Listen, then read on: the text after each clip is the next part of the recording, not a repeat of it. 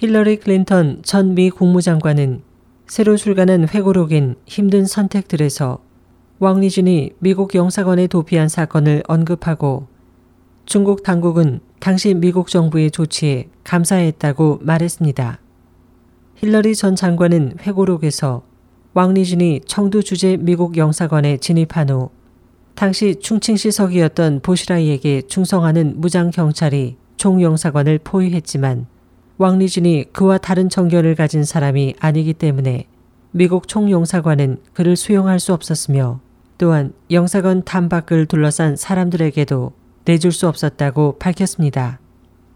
결국 미국은 왕리준의 의견을 물은 후 직접 베이징 당국과 연계했고 왕리준에게 당국에 증언할 것을 제안했습니다.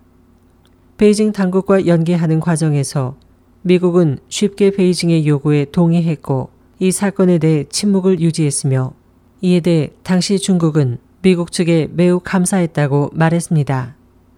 힐러리 전 장관은 당시 미국 정부는 이 사건이 얼마나 심각한지 몰랐고 또 베이징이 이 사건을 그처럼 중요하게 보는지 몰랐다고 토로했습니다.